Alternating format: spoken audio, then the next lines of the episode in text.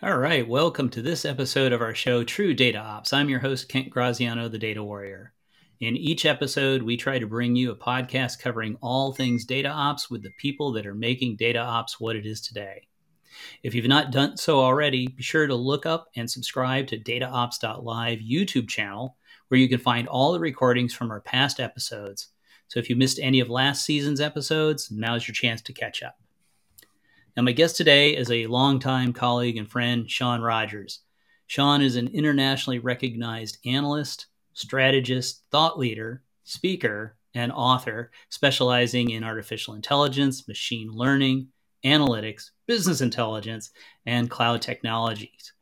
Uh, he co founded the online community BeyeNETWORK and was VP of DMReview.com, one of the first online forums for the data management and data warehousing space. Currently, he's leading the international analyst firm BARC in their U.S. operations. Welcome to the show, Shawn. Hey, Ken. Thanks a lot for having me. I'm uh, I'm glad to be here. It's a good topic. Yeah, yeah, and uh, yes, I should also mention. I think you know we met probably through Boulder BI Brain Trust, right? Probably through yeah. Claudia Imhoff back in the day, and you you still live in Boulder, right? In Boulder, Colorado. I live just outside of Boulder. It's a great place to be. Yeah, yeah. Wow. Yeah, I, I, as you know, I used to live in Colorado. It's such such a beautiful place, and for some bizarre reason, for you know, a, a little bit of data warehousing trivia for the world here is back in the uh, the mid 90s when I got started in data warehousing, it seemed like Denver was like the epicenter for it because you had Bill Inmon lived in the area, Claudia lived in the area, you lived in the area, I lived in the area, Dan Linstedt lived there and you know developed Data Vault uh, at Lockheed Martin in Denver, and you know we all met there kind of through this this association, the the Boulder BI Brain Trust. Um, was a uh, was pretty exciting. None of us ever figured out why why that was. Why did we all end up living in Colorado? The joke was there was something in the water for sure. Absolutely. So, um, you know, obviously, I know your background, you know my background, all that, but you know, some of our listeners probably don't. So, if you wouldn't mind giving us a little bit of your background uh, beyond what I, I said in the intro, and tell us a little bit also about BARC and what they are and, and what you're doing there. Yeah, well, you did a great job on on the background. Thank you. Uh, I appreciate that. BARC, as you mentioned, is an international analyst firm. I run the U.S. operations for the company. I specialize in the topics you mentioned: AI and ML, and data and analytics, and cloud. Uh, and of course, those things are very fun and top of mind right now. Um, my role is to extend the reach of the company. Uh, and uh, the company itself, BARC, has been in the industry for nearly 25 years. And we have uh, over 20 analysts covering the data and analytics space. So this is our specialty. We pay a lot of attention to topics like data, data management. Uh, so data ops fits uh, right in there. So um, it's, uh, it's fantastic. As a company, we do a lot of research. We do advisory with end user companies and vendors alike. And we have events around the world. So, yeah. Cool. Yeah, I actually got to participate in a BARC event in Europe uh, a couple of years back. I think it was actually during COVID, so unfortunately, I didn't get to go in person. Um, but if I remember correctly, it seems like they do the in-person one at, at like a castle in Germany. If I, remember correctly, yeah. great one. Yep, yep. Uh, I believe the one you're referencing is held in Würzburg, Germany. So yeah, I've uh, I have been to that castle. It's quite beautiful. So uh, in October we have a retreat coming up again in person, which seems to be the new uh, direction everybody's going. So the online stuff is getting uh, somewhat sunset these days, and everybody's kind of back to being together, which is nice. So. Yeah, I think that's great. Yeah. All right, so let's uh, jump in here. So, I want to start off with, you know, what are you seeing? I mean, you're you're working with an analyst firm. You've kind of been an analyst on and off. You've worked for some vendors over the years as well. But what are you seeing today in in the data world? You know, what's what's what's the hot thing that you were working on? And uh, and if you want to go a little off to the edge, what's hype? Well, I, I want to say the word uh, generative AI before you do, uh, and just get that out there today. Yeah, yeah, it, yeah, You can't have a conversation in this space uh, without that term coming up. But AI in general um, is impacting the data world in really interesting ways, uh, automating uh, the work that companies are doing and helping things move faster. And I, I have to say, keeping up with the technology hasn't been this hard since uh, big data and Hadoop uh, kind of premiered on the scene. And and and I'll also add that this is five times harder uh, and faster. Uh, than that topic, uh, so I I think that that's probably one of the most exciting things. I think the other bit is is when I talk to end users uh, and their companies, they're trying to figure out how to mechanically or technologically keep pace and that's maybe hmm. May not be new but it, it, in a weird way it's hot. It's everybody's trying to figure out can i do these cool new things with the things i have? And in some instances, unfortunately. The answer is probably no. Is no, you cannot. And and uh, I I even had a, a, a chat with a customer that I worked with as an analyst a few years back, and uh, I said you may recall during that meeting that I suggested that you focus here, here, and here, and the here, here, and here part was in their data foundation. It, in data quality and MDM practices and access and integration and and you know those things weren't necessarily the sexiest projects in the world to focus on. And so they often got put on the table right? They got paused. And now companies are paying a price for that strategy from a few years ago. So um, yeah i i think that uh, you know new things that have happened is uh, you know real time has become very common uh, whereas it used to be an outlier. Uh, open source mm-hmm. continues to power innovation in really cool ways, and that can go right back to uh, generative AI and AI in general with all these great open source models and available public models. So yeah, it's kind of an exciting time to be in the space. But I haven't done so much reading in many years. Um, if you miss a few days, you miss a few announcements. So that's that's the fun part. Yeah, yeah, definitely, definitely harder to keep up than it, than it was in the past, and you know that could be that we're slowing down because we are getting a little older, but uh, makes it much harder to keep keep up than when we were twenty. That's true. That's true. and I think there's a curve there somewhere that we there probably is. could have a data chart that shows something a correlation there. But I hear that. so, um, from from your perspective, what what is data ops, and really how does it fit into this evolving landscape with Gen AI and everything else that's happening? You know, there's a lot of different ways to describe it, but I, I thought about uh, you know that this topic would uh, the direct question would come up, and for me, it's about powering analytics in a uh, in a new world of data, and so it's kind of both ends of it, right?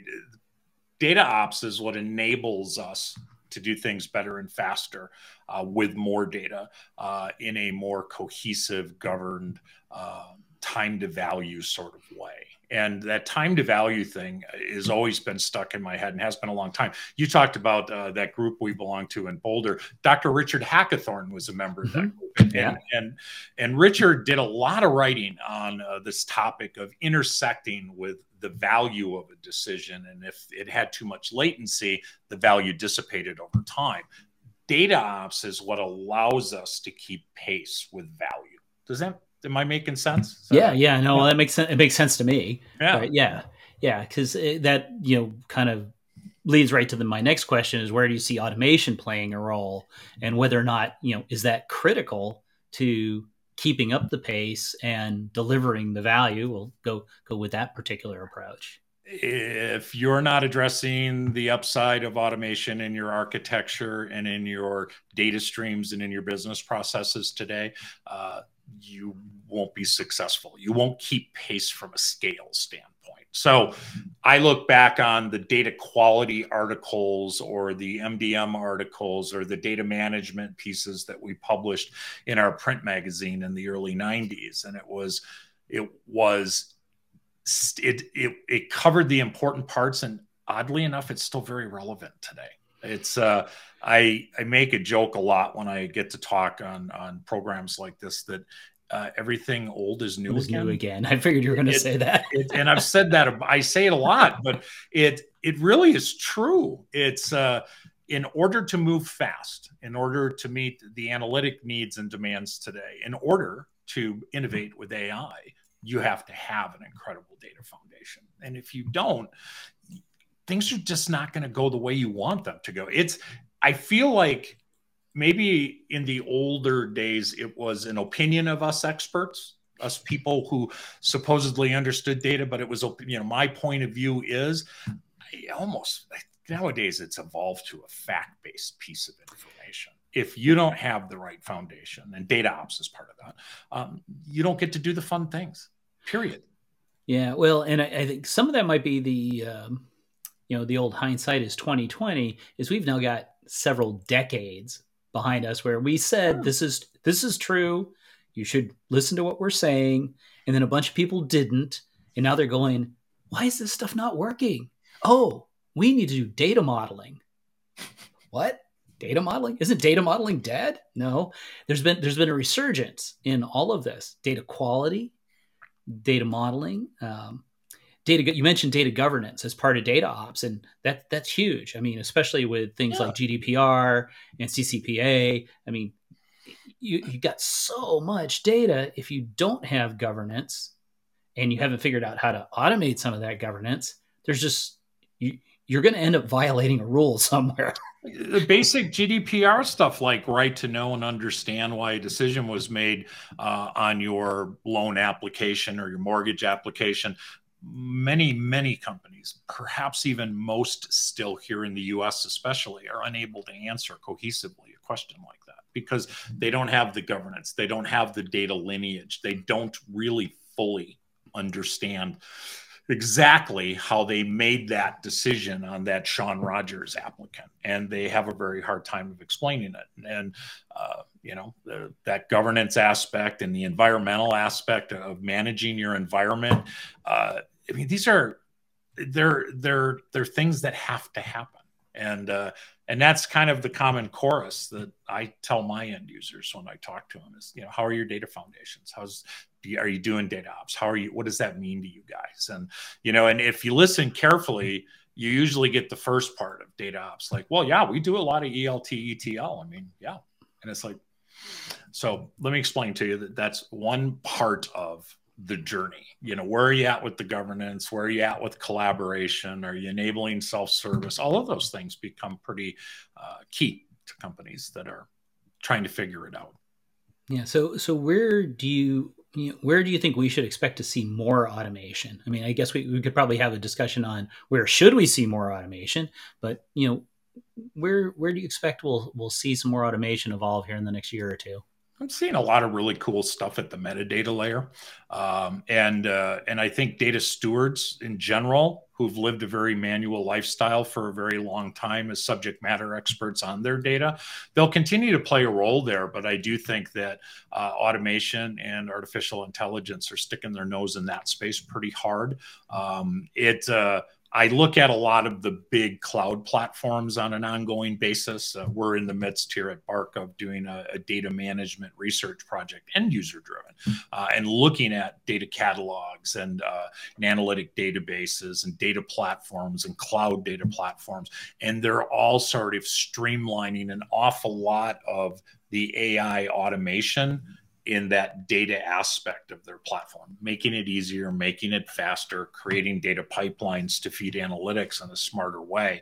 Gen AI plays a role, but it's more content creation and narrative and and you know and and I think that's that's really cool stuff at the other end of the spectrum, but the automation stuff that's happening around data is just fantastic, whether it be uh, compliance uh, based. I, I just saw a neat uh, governance tool uh, in a platform recently that would flag for the user, the uh, self service user, uh, that you're about to touch uh, data that is governed under GDPR. Uh, and, and I thought, and they do it in the process. Mm, yeah. While the individual is working to put together uh, a project using a particular data source, and they immediately in the platform flag and say, hey, just so you know, there's some rules around this data or they're doing things like dynamic masking and things of that nature, which helps keep the end user out of trouble. We couldn't do this stuff 20 years ago. So this is exciting. Yeah, yeah, no, that and the you know, the dynamic data masking and row access policies. Yeah. When Snowflake yeah. added that into the, their platform, is like, oh, this is this is great. This is this is what we've needed for you know a couple of decades. Um, you know, I forgot pretend- who I was talking to, Kent. You know, that was one of the vendors that was in my head while I was talking. Because Snowflake, Alation, and a few other really great groups are in. That's what, that's what I figured. Yeah, yeah, yeah no, and it's doing smart stuff. Yeah, and it, it's ex- exciting to see that. I remember uh, shortly after uh, Frank Slootman joined Snowflake, and we had one of our uh, Black Diamond councils. They came back from that, and it's like every across the board, every one of our customers said asked, "What are you doing about governance?" we need better controls. We need yeah. more governance. We need more security.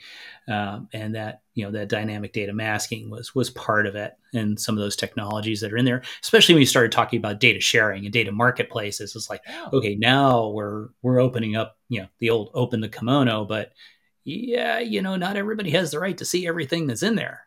And you know how do you this again part of the data ops is how do you make sure that when you're building, we'll use the modern term data product, when you're building a data product and you're selling it on a data marketplace, how do you make sure that the data that's in there is legally viewable and usable?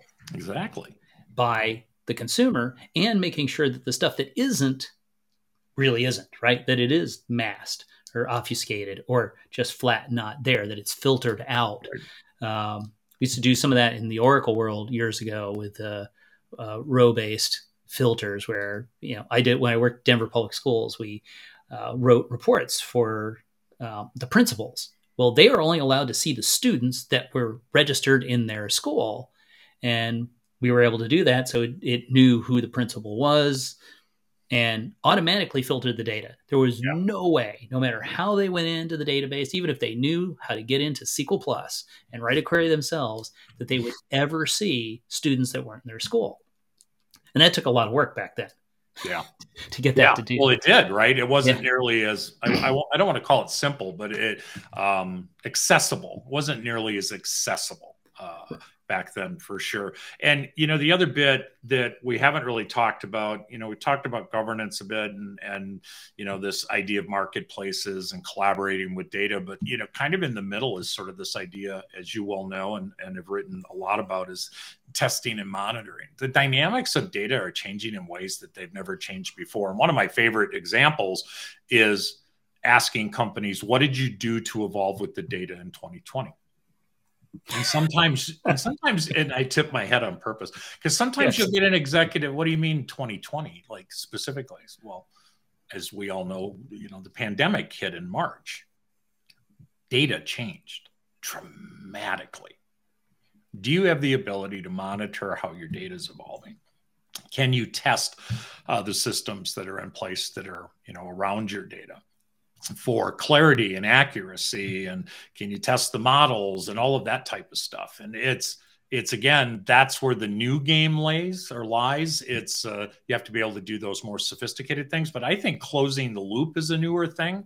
Uh, and data ops brings that to the surface in the sense of uh, i think a lot of the data work that had been done in the past had been project based, a single shot into the dark. I'm done with that. Now I'm moving on to something else. And it's like, if you're not holistically paying attention to your data ecosystem, I, I, I mean, especially with disruptive events like a global pandemic is a is a good example. Oh, yeah. But it's you know the normal examples are seasonality and things of that nature that affect how our data evolves. So yeah, and, and, I think you know to a certain extent, you know, prior to the pandemic, I, I know I certainly worked with organizations, Snowflake customers at the time, that hadn't really thought about that before. And then when they started looking at it, they realized, well, even their data before the pandemic had things like seasonality to it that they hadn't been accounting for.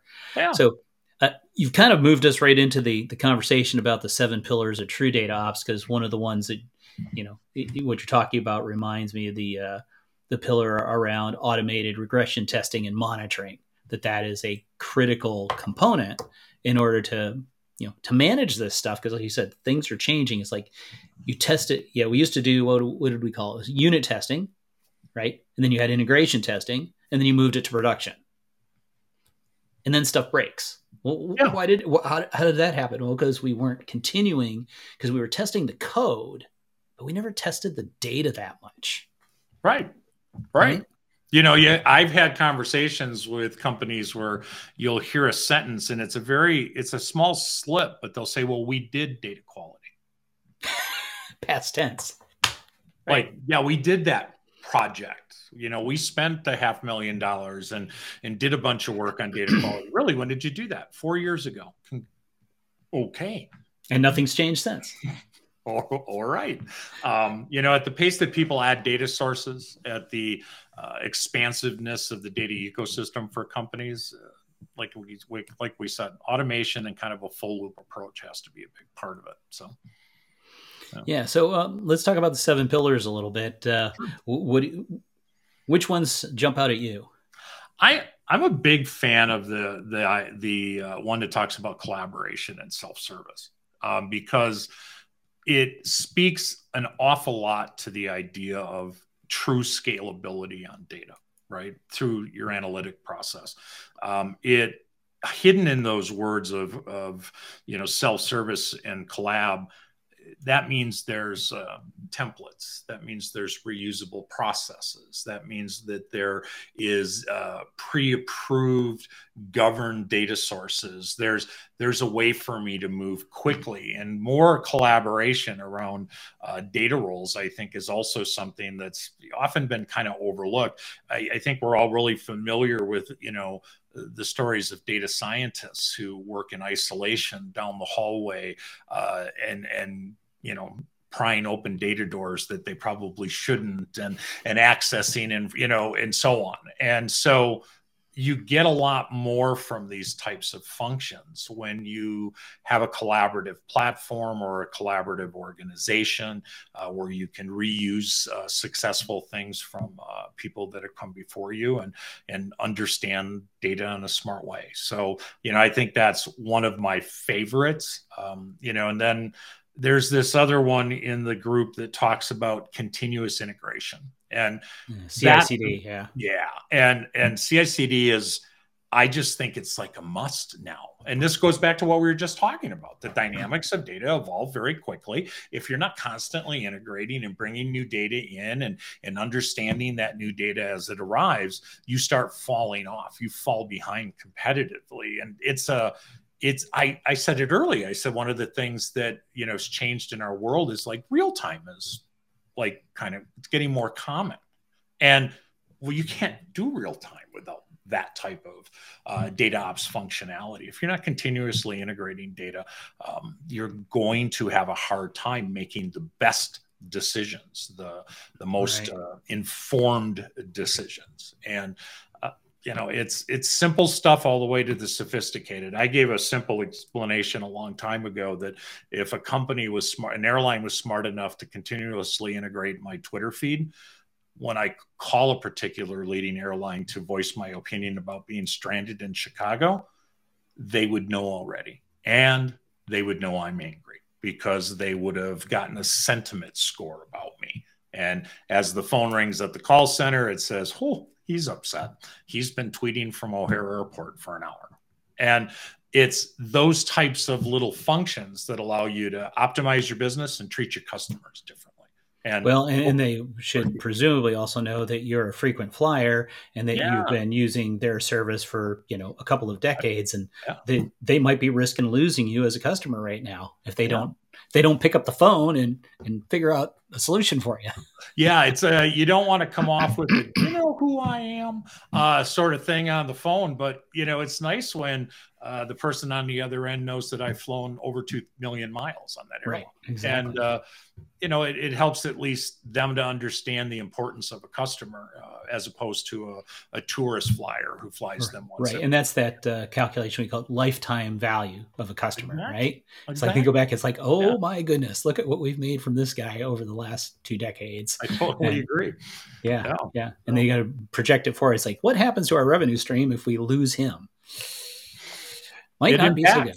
Yeah, it's interesting. You pulled out the CI/CD thing, and that's one of the things that we, uh, you know, kind of borrowed from the DevOps world. Sure. Uh, when uh, you know Justin and Guy, who who founded the dataops.live company when they first started talking to me they're you know snowflake partners it's like they kept asking it's like what is it that snowflake customers keep asking about? And it's like that was like number one is people like how do we do cicd on snowflake? How do we do cicd really with data? was what they were really asking. It's like we kind of know how to do it with code right? We we got Jenkins and we got all these other things that we our our developers know how to do it with the code and they know how to put stuff in Git and do check in and check out and branches. But how do we do that with data?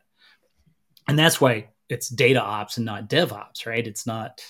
Uh, it, it's a little different and it's a little trickier as you've been uh, alluding to you know the data is changing and you know you've got to integrate new data and if you're trying to you know make decisions in real time with or without an ai right? The data's got to be current. The data's got to be good. The data's got to be governed. You know, how do we do that? Yeah. And and that's that's really kind of where where the the concepts of true data ops come in and, and as an approach. Right, right. And you know, and a lot of the decisions that you're talking about, these automated ones, are purely just rule based and they're not AI driven per se. They're just simply a series, a good work process, and process is a big part of data ops, right? It's technology and uh, and uh, and the processes that you lay in there. DevOps uh, and the agility that are around those types of things are kind of tucked underneath inside that world of uh, data ops. Uh, it, it's a good thing to have as a, a part of the recipe overall. Yeah. So. Do you think it's actually possible to for folks to deliver value at the scale we're dealing with today if you're not adopting some kind of a data ops approach or mindset? No. Next question. it's I, I mean but it goes back to what I said a minute ago. I think back in the day we taught we had a lot of opinions about what you should do with data to speed your environment and to do things right it really feels fact based to me at this point. It's like if you don't, you can't. And it's very simple.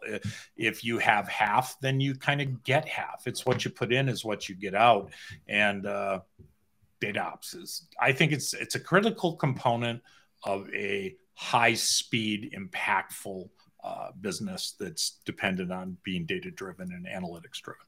Right, and, and driving that with at least parts of it with some form of automation. Yeah. Right. Yeah. yeah. Trying because I, I know I know people that are still out there trying to do it manually. That you've got data engineers that are manually doing check in and check out and going through manual checklists and processes and executing their tests manually, uh, which of course means that sooner or later those things aren't going to get run.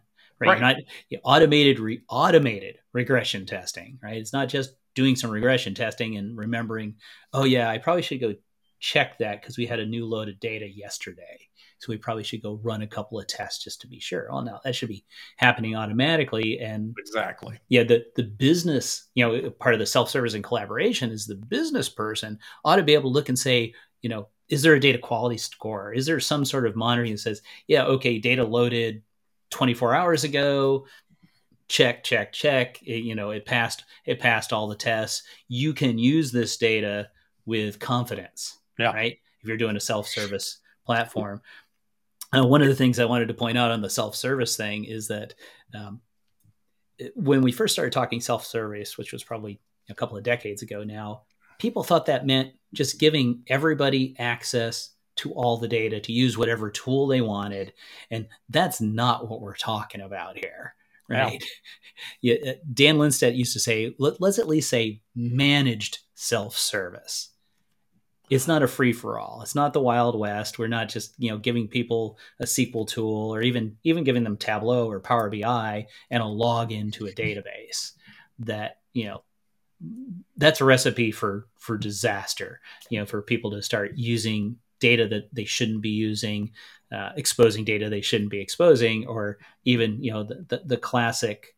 Oh, I, I want data. Oh, here, there's some columns here. Here's some columns here. Put it on a report. Oh, wait a minute. There's there's no good join between those tables, and it runs all weekend eats up your entire compute budget say you're running on snowflake and it just you know the, the cost is through the roof and it just and it never returns anything well why because you well that happened to be a 10 billion row and a 20 billion row table and you just cross join them and it's just yeah it's good happening. if you run those at 4 p.m. on Friday night and then go home for the weekend.